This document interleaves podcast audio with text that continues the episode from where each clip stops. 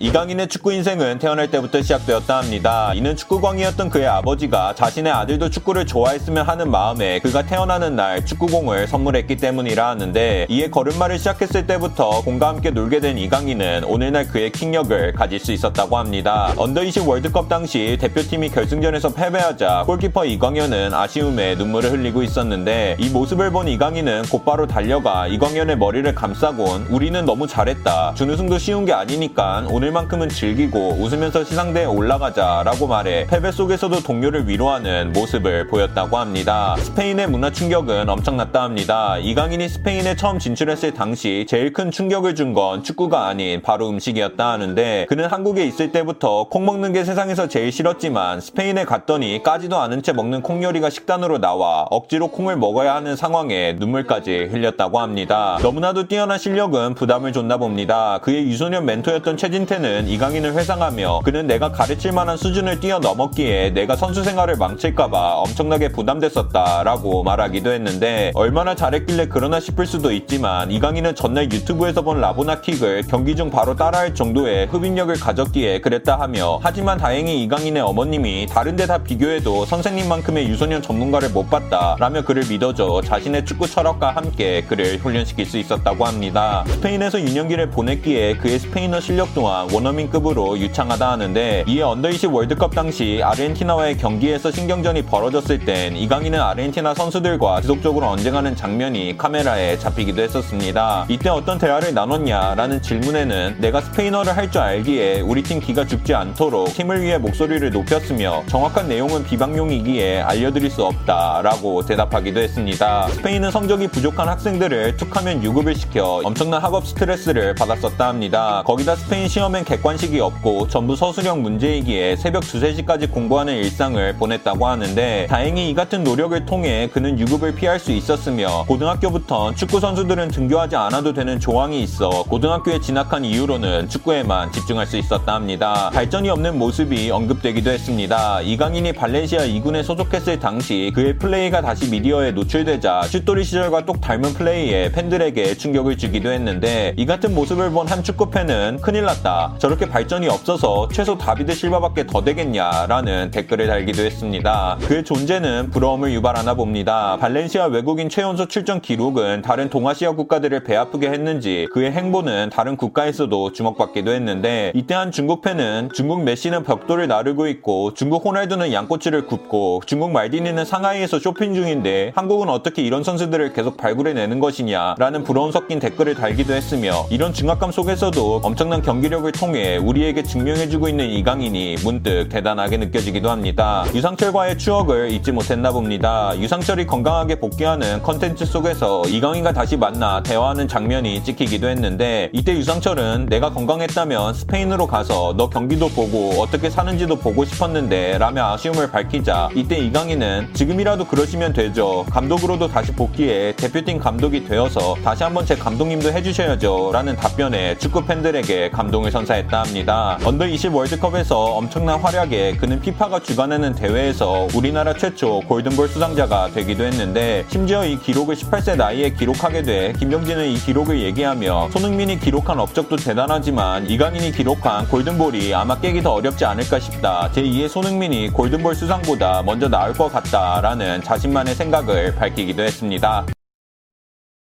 끝!